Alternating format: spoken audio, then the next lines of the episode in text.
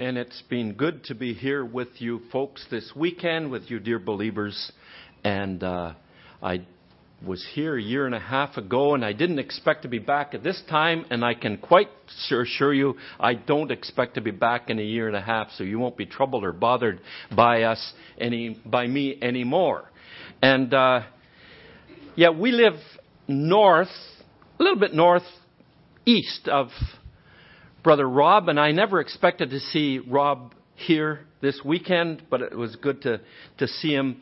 And I, if I might add something to what our brother said, I've appreciated that he has worked with his wife and family amongst the First Nation people in Canada. They're a people in Canada, I can't speak for the United States, but in Canada, they've been a, a people that have been largely overlooked by Canadian Christians. And yet, the First Native people is the fastest growing minority group in Canada. It's growing in leaps and bounds. And uh, we live actually north about nine, ten hours north of Edmonton, almost at the Northwest Territories border. And we live in a Mennonite community and we work amongst Mennonites in that community. But a great deal of our time, my wife and I spend going further north, 15 to 20 hours, uh, up past the Arctic Circle and going to villages. And we don't live in those communities, so we have a, God has provided us with a, a winter trailer that we can uh, live in, sleep in, eat in, and invite people into as well as go into their homes. But it's great that we have had nine, ten people in a village, and we'll go into a village and stay for a week and just visit door to door. And uh, I do bang on the door before I walk in because I just feel uncomfortable. But those people just walk in. So I bang on the door and they always yell, come on in. And so you're inside the home. And my, it's a great thing to be inside the home because if it is 40 or 50 below zero, you don't like standing outside and they don't like to stand on the inside talking through the doorway. But there is a great uh, open door to these people. And like Brother Rob said, they aren't great talkers. Some do, but by and large, they listen. And you can, you can present the gospel to them, and they'll seem to be listening quite intently and uh, the great thing about it, where we are, I don't know about where Rob is, but we never, they've never heard of Jehovah Witnesses coming up there. They've never heard of the Mormons arriving on their doorstep. They don't know anything except the Roman Catholics, and they've got a great basis, really, because they they they've been taught that the Bible is the Word of God. They've been taught about heaven and hell. They believe in the in the God the Father, Son, and Holy Spirit. They believe Jesus is the Savior, and yes, they've got lots of other things mixed into it. However, they've got a tremendous foundation on which to build.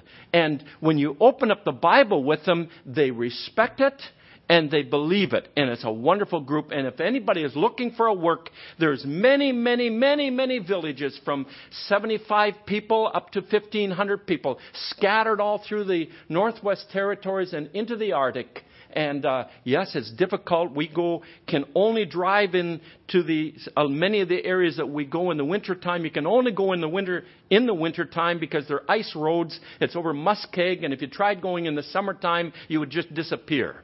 And so you can drive on the ice road and go in. The roads are horrendous. They there's no bridges. You just come along and they just kind of plow out an area over the through the bush and the muskeg, and you come down over a valley and very steep valley and across the ice on the river and try and get up the far side. And if you don't have four wheel drive with chains, you're going to be spending a lot of time in the valley.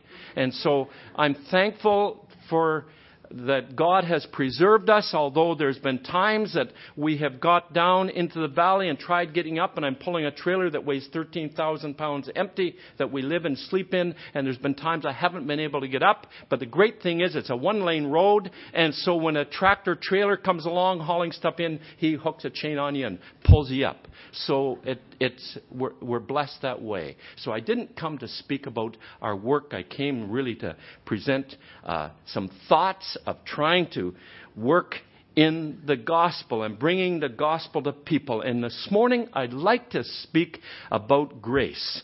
Not because I know so much about grace. In fact, I'm finding out how little I know about this subject. 50 years ago when God saved me, I had no idea, none at all, that I needed grace from that day until this. Somehow I just thought by you're saved through faith by grace and how wonderful it is, and it is wonderful. But I can tell you, you just start to realize a little bit of a glimpse as the years go by that we need to grow in grace and the knowledge of our Lord Jesus Christ. And if you're going to work with people, and if you're going to work with unconverted people, if you're going to work with people that are seeking the Lord, and usually the people we have found that are seeking the Lord are troubled people.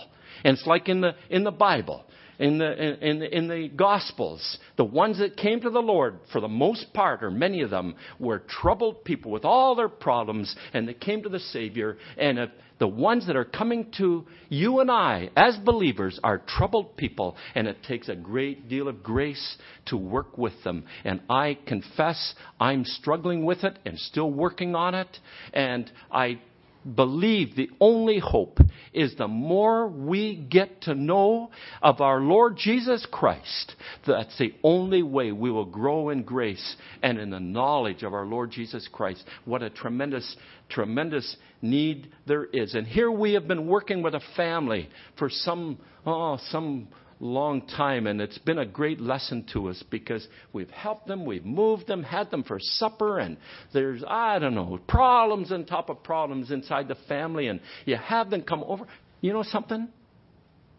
They have not once expressed thanks, like Rob mentioned about that boy having supper.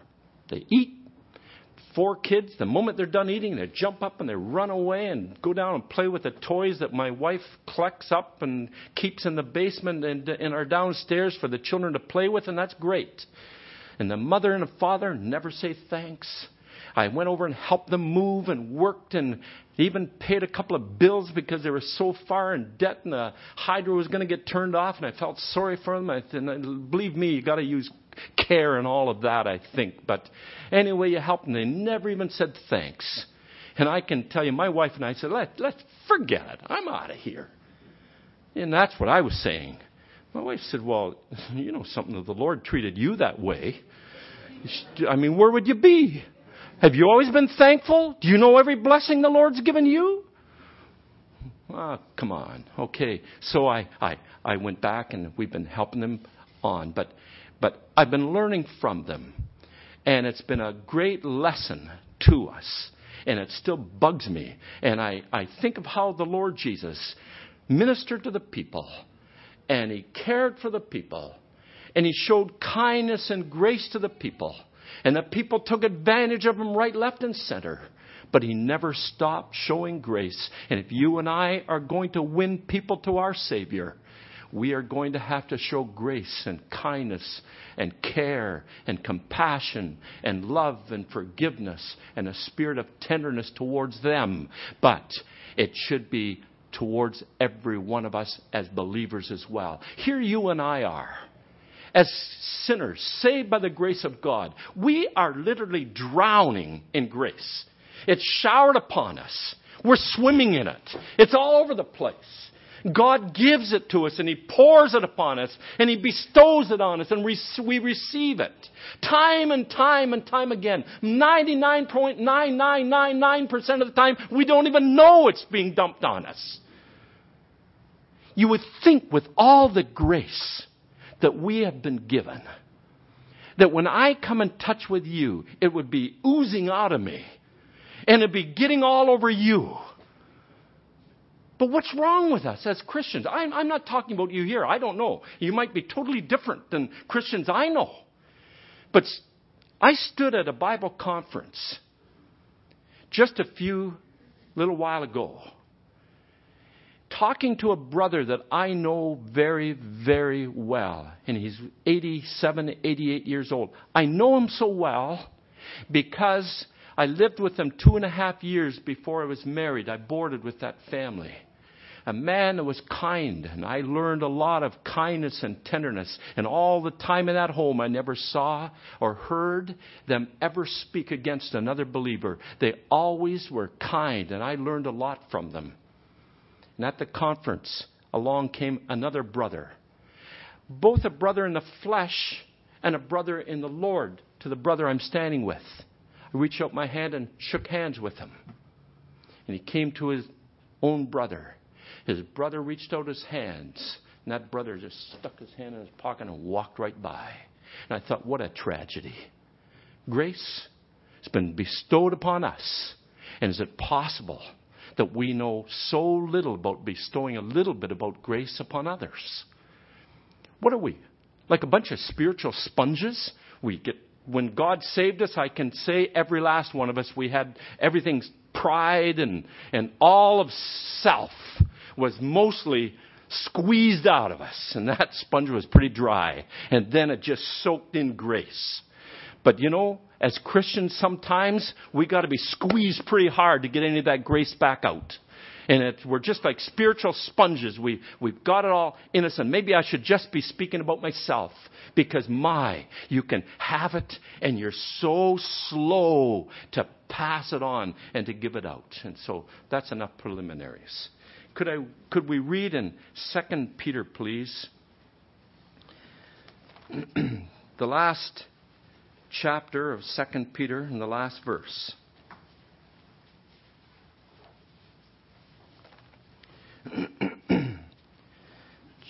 Chapter 3 of 2 Peter, verse 18. But grow in grace and in the knowledge of our Lord and Savior Jesus Christ. Then to 2 Corinthians chapter 6. I'm sorry, chapter 5 and verse 21, the last verse of chapter 5 and the verse, first verse of chapter 6.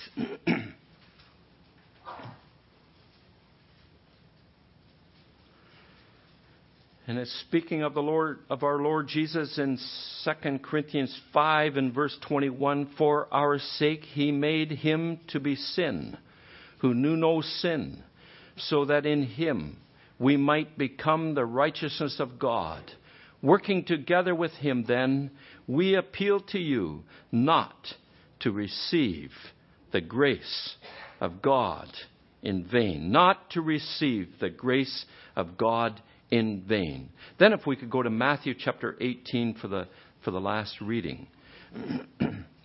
Matthew chapter 18 and verse number 21.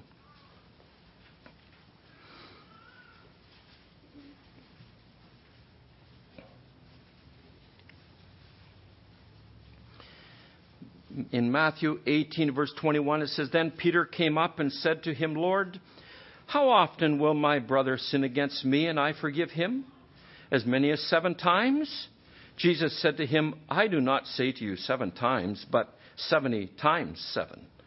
Therefore, the kingdom of heaven may be compared to a king who wished to settle accounts with his servants.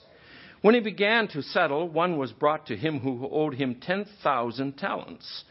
And since he could not pay, his master ordered him to be sold with his wife and children and all that he had, and payment to be made.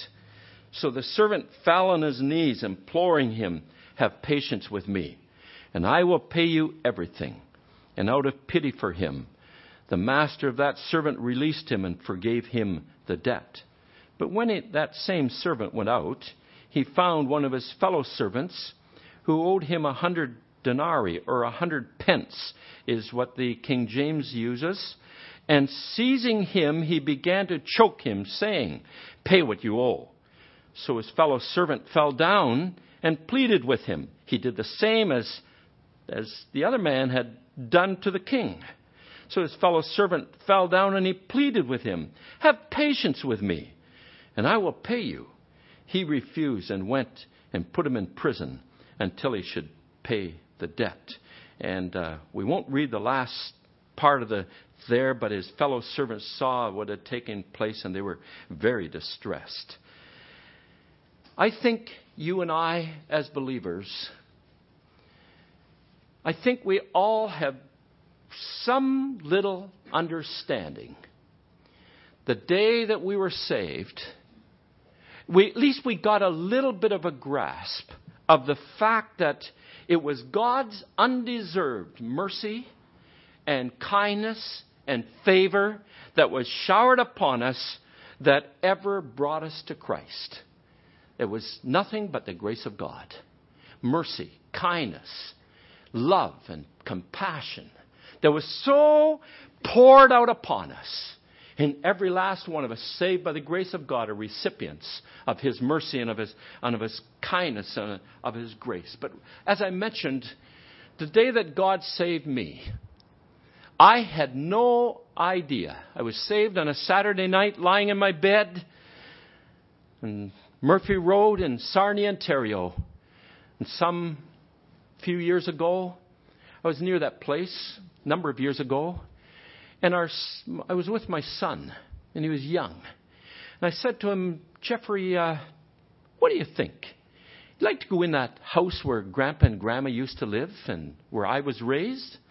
And uh, he said, Yeah. So I went up, knocked on the door, and talked to the lady that came to the door. And I said, You know, uh, my dad built this house. In fact, I was just a boy when, when we worked on this house, and uh, I uh, I'm here with my son, and he wanted to see where Grandma and Grandpa and us used to live. Could could we? Could I just show him through the house? She said, Sure, come on in. So we went in the house and showed him the kitchen and the little living room and the family room. It wasn't that little. We had 11 kids in our family. And it was a fair sized house. And uh, went upstairs, split level house, went upstairs, couple of bedrooms, showed him where grandma and grandpa used to sleep, and come downstairs, and the lady just kind of followed us along. I even showed him the furnace room.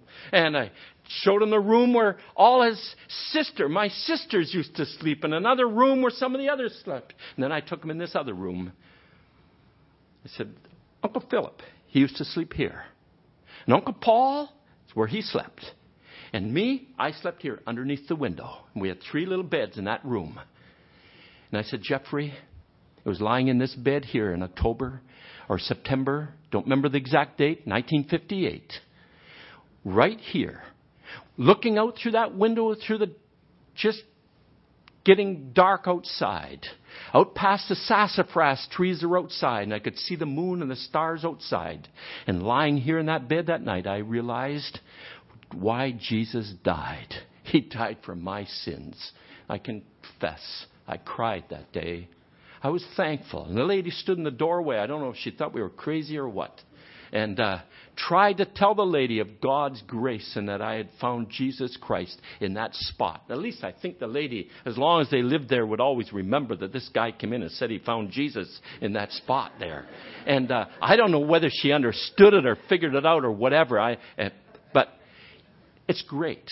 Grace was great. But I did not realize that night how grace should impact my life from that day and I didn't realize that I would need God's grace from that moment until this moment. I didn't have any idea that I would continue sinning because that night I was so relieved. Sin is gone. What a relief. And some people, they say they got out of bed and or they got down on their knees and they thanked the Lord, not, not me. I was so relieved I just turned over and went to sleep. It was, it was so great. And, uh, you know, after I'm, I, I'm that night, I didn't realize that sin the next day or the days to come would be the biggest problem I face because I thought my sin's all gone. All my problems are over, solved, delivered. And here, sin became constant problem and I have come to realize more and more and more as the years have gone by that I need God's grace every single moment of my life and every single day of my life. And if I could only understand that grace is the very fabric of a Christian's life, and we need to be growing in grace and in the knowledge of our Lord Jesus Christ, and we need to be growing in that manner. I just read a survey taken. It was called an independent survey. I don't know what an independent survey is. I, am not sure, but uh, it doesn't matter. He said he took a survey and he asked in restaurants in North America, what is the hardest group of people to serve in a restaurant. He asked waiters and waitresses. And he said in his survey that the hardest group that apparently all the waiters and waitresses agreed on was the after church group. I think, isn't that a tragedy? Pathetic? Now, I don't know if all that after church group is all Christians or not, but know what they said? They're impatient, they're pushy, they're demanding, they're not appreciative, and you know what? They're lousy tippers. Now, I don't know if they happen to leave most of their money at church or not. But I thought to myself, we are living in a world that is in desperate need of receiving a little bit of what we have. And yet here's a man that takes a survey of people that have just left church and apparently they are not showing very much of what we have a privilege of showing into the world. Grace, kindness, compassion. And we should be the most graceful people. I stood in Zellers store a number of years ago in Lethbridge, Alberta. That's not far from where our brother Rob lives, and I know these folks here. In, Rob, you ever found out these folks here in in uh, United States? When we were in school, we had to learn all the states, all the all the capitals of the, each state, and all the presidents. And the people in the United States, they never even heard that there was this country to the north. I think the Americans think that everything is theirs. But there is this country up in the north.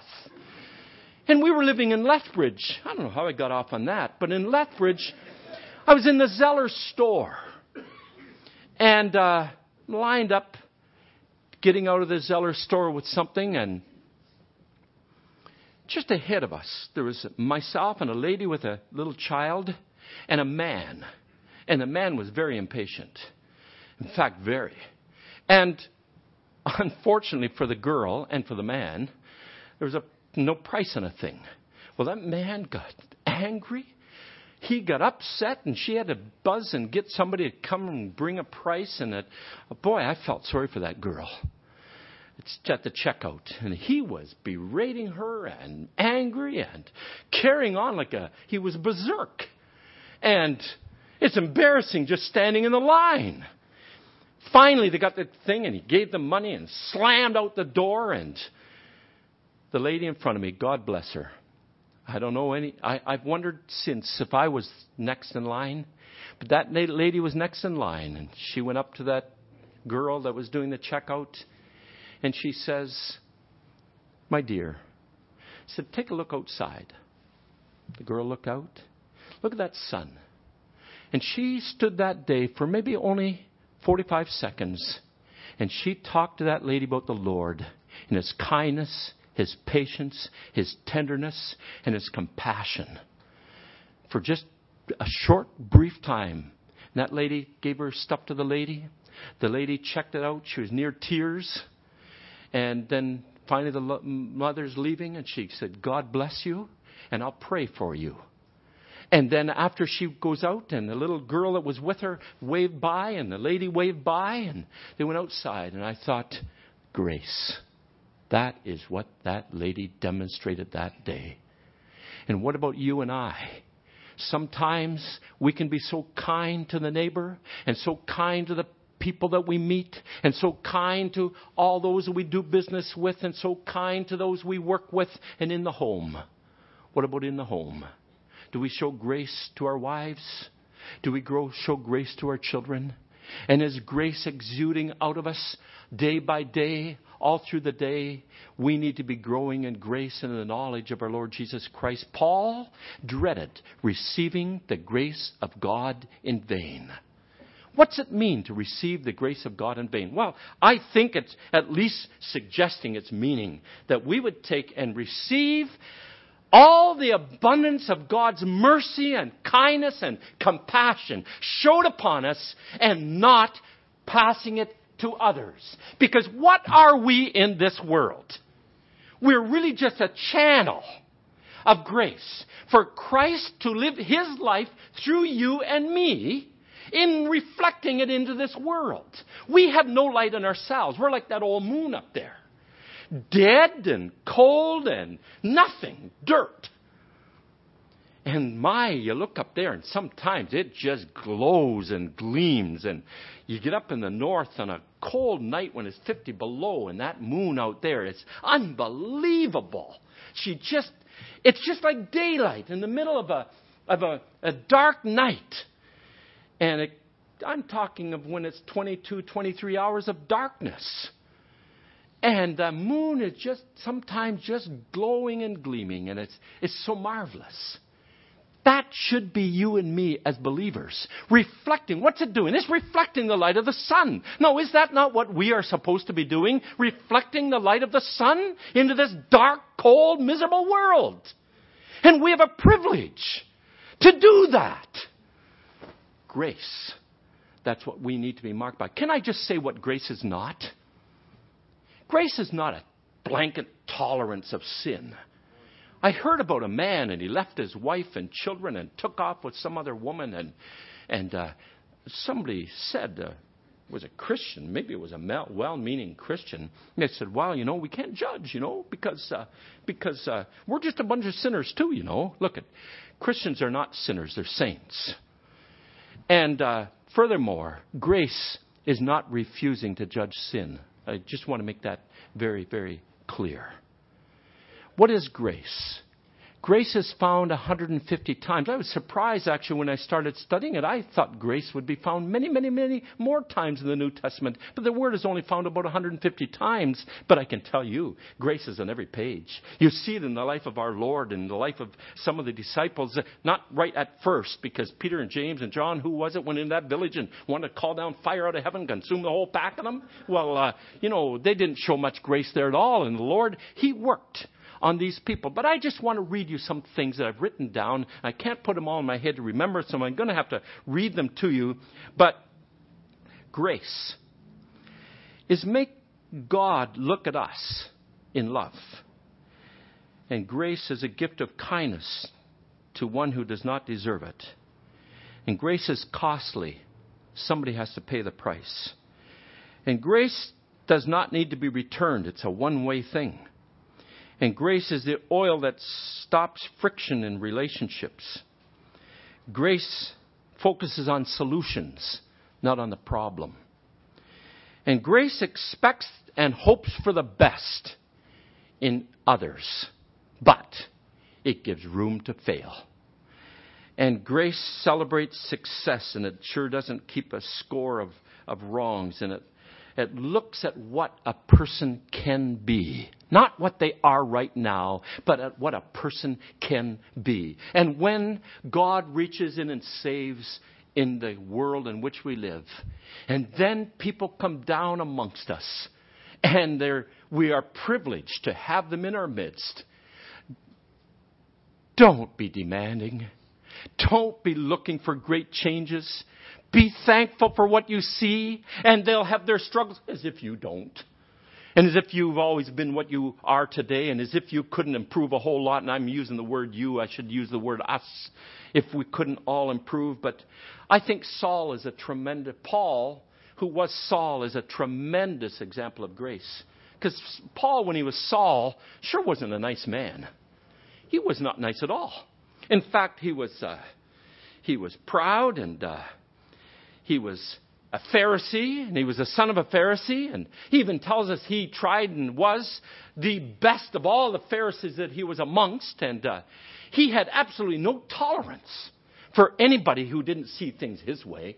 It was my way or the highway, and if you didn't see his way, then uh, he put you in jail or worse. And that was Paul. But then Paul found grace. No, I think we should say grace found Paul or Saul, and he turned him into grace. And then you find that he talks about all that he was in his old life. He talks about his religious efforts and he talks about his ambitions and his attainments and he talks about, you know what he says? It's just dung. Look the word up in the dictionary. It's not a very nice word. He had no time for it at all. And you know what Paul did not do? He didn't do like a whole lot of us have done. He got rid of his self-righteousness. Then we go out and we collect it all back together. We look around, we find it, and we stick it all back in our pockets, and we become a little self-righteous again after God saves us. But Paul didn't do that. In fact, he became passionate about love. And he wrote 1 Corinthians 13 and he was absolutely consumed with love. And he was taken up with love. And that was his thinking and his thought and his aim. And it was all about love. Why is it our Lord Jesus Christ had no tolerance for sin? He had no tolerance for all the sin that went on in the world. Why was it that sinners were drawn to him? I've pondered that. Because it seems to me sinners are not always drawn to us like they were drawn to the Lord. Not always, maybe never. Drawn to us like they were drawn to the Lord. Why were they so drawn to our Lord when they are not always drawn to us like they were drawn to Him? Because His righteousness was a righteousness that was clothed with grace, kindness, and compassion. And sometimes the righteousness that we have, when it is not clothed with grace and love and kindness, is seen by the world as self-righteousness. And at least that's my thinking about the whole thing. And our Lord Jesus Christ, righteousness and grace. The law came by Moses. Grace and truth came by Jesus Christ. He was clothed in righteousness. He was immersed in it. And people were drawn to him. And people would be drawn to you and I as we live righteous lives in this world, showing kindness and grace and care and compassion. And Paul dreaded that he would ever receive the grace of God in vain. How's that hymn go? Something about uh, channels only, channels of blessing. I forget how it goes. But that's what we are a channel, a conduit. That the Lord is pouring grace into us. And we're not to be soaking it all up. We are to be shedding it abroad into this old world. May God move our hearts that we would be a people that would be sh- taking and sharing grace. Peter, he sure had a lot to learn. I love Peter because Peter is so much like me. And uh, he was a, uh, quite, a, quite a fella.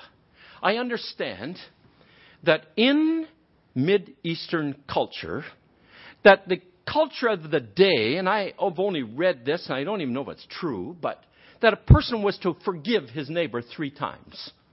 And so maybe when Peter is speaking there to the Lord, he is being quite generous. He said, Lord, should I forgive him seven times? And maybe somebody's been bothering Peter and troubling him, and, and, and, he's, and he's trying to forgive him. Maybe he's already forgiven him three or four times, and he thinks he's being pretty generous. I wonder, seems to me the ones that are always looking for forgiveness are the ones that need to, oftentimes, are the ones that I have to be constantly working to forgive. But uh, I don't know if Peter was like that or not, but the Lord says, No, Peter, Peter, Peter. It's not three times, it's not seven times. No, Peter, it's seven times 70. I think he just means an innumerable, innumerable number.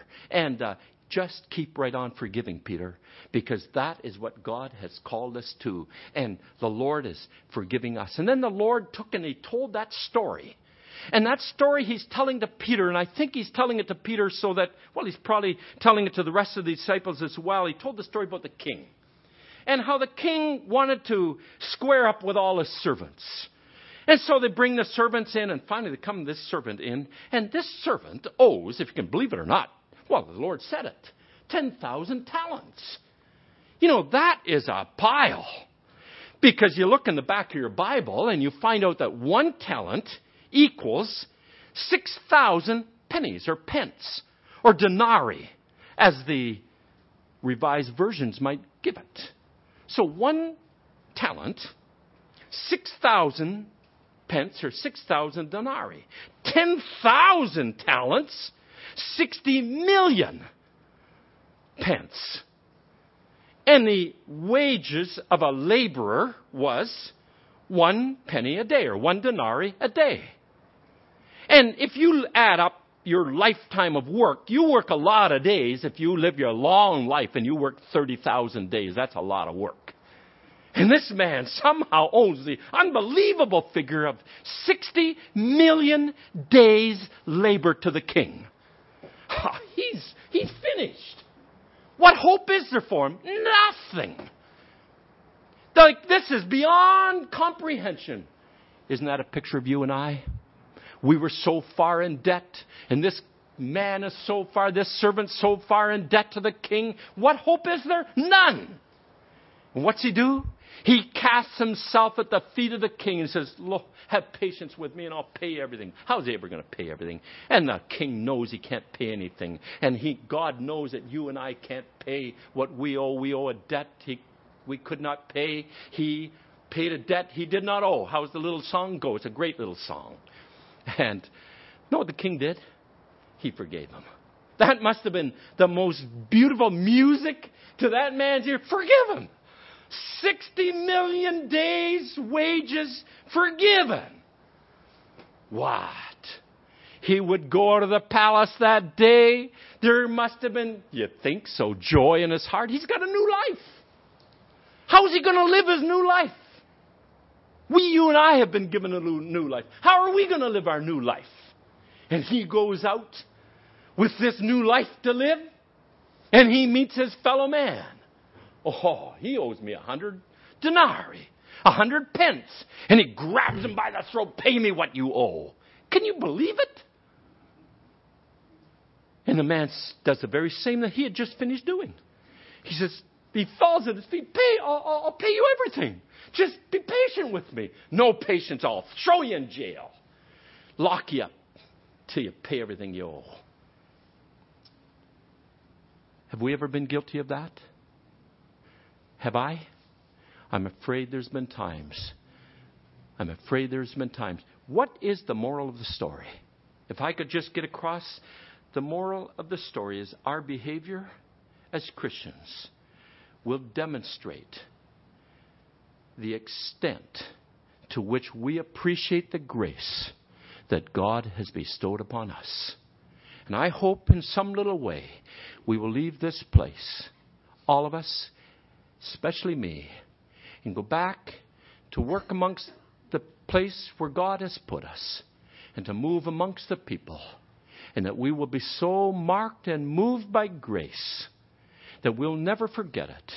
That we will not be sponges, but that we will be constantly giving, giving, giving, giving, giving.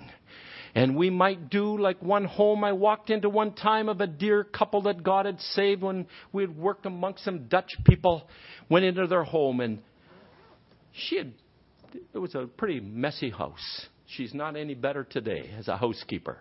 But on the one wall, she had big scraps of paper all stuck and she had wrote, wrote one word, others. And I'll tell you something, the house is a mess. And the bathroom's filthy. And the fridge, you open it up, it's dirty. It's got mold in it. But I can tell you this people love visiting in that home. And I would give their name, but this is on a tape and you never know where it might go.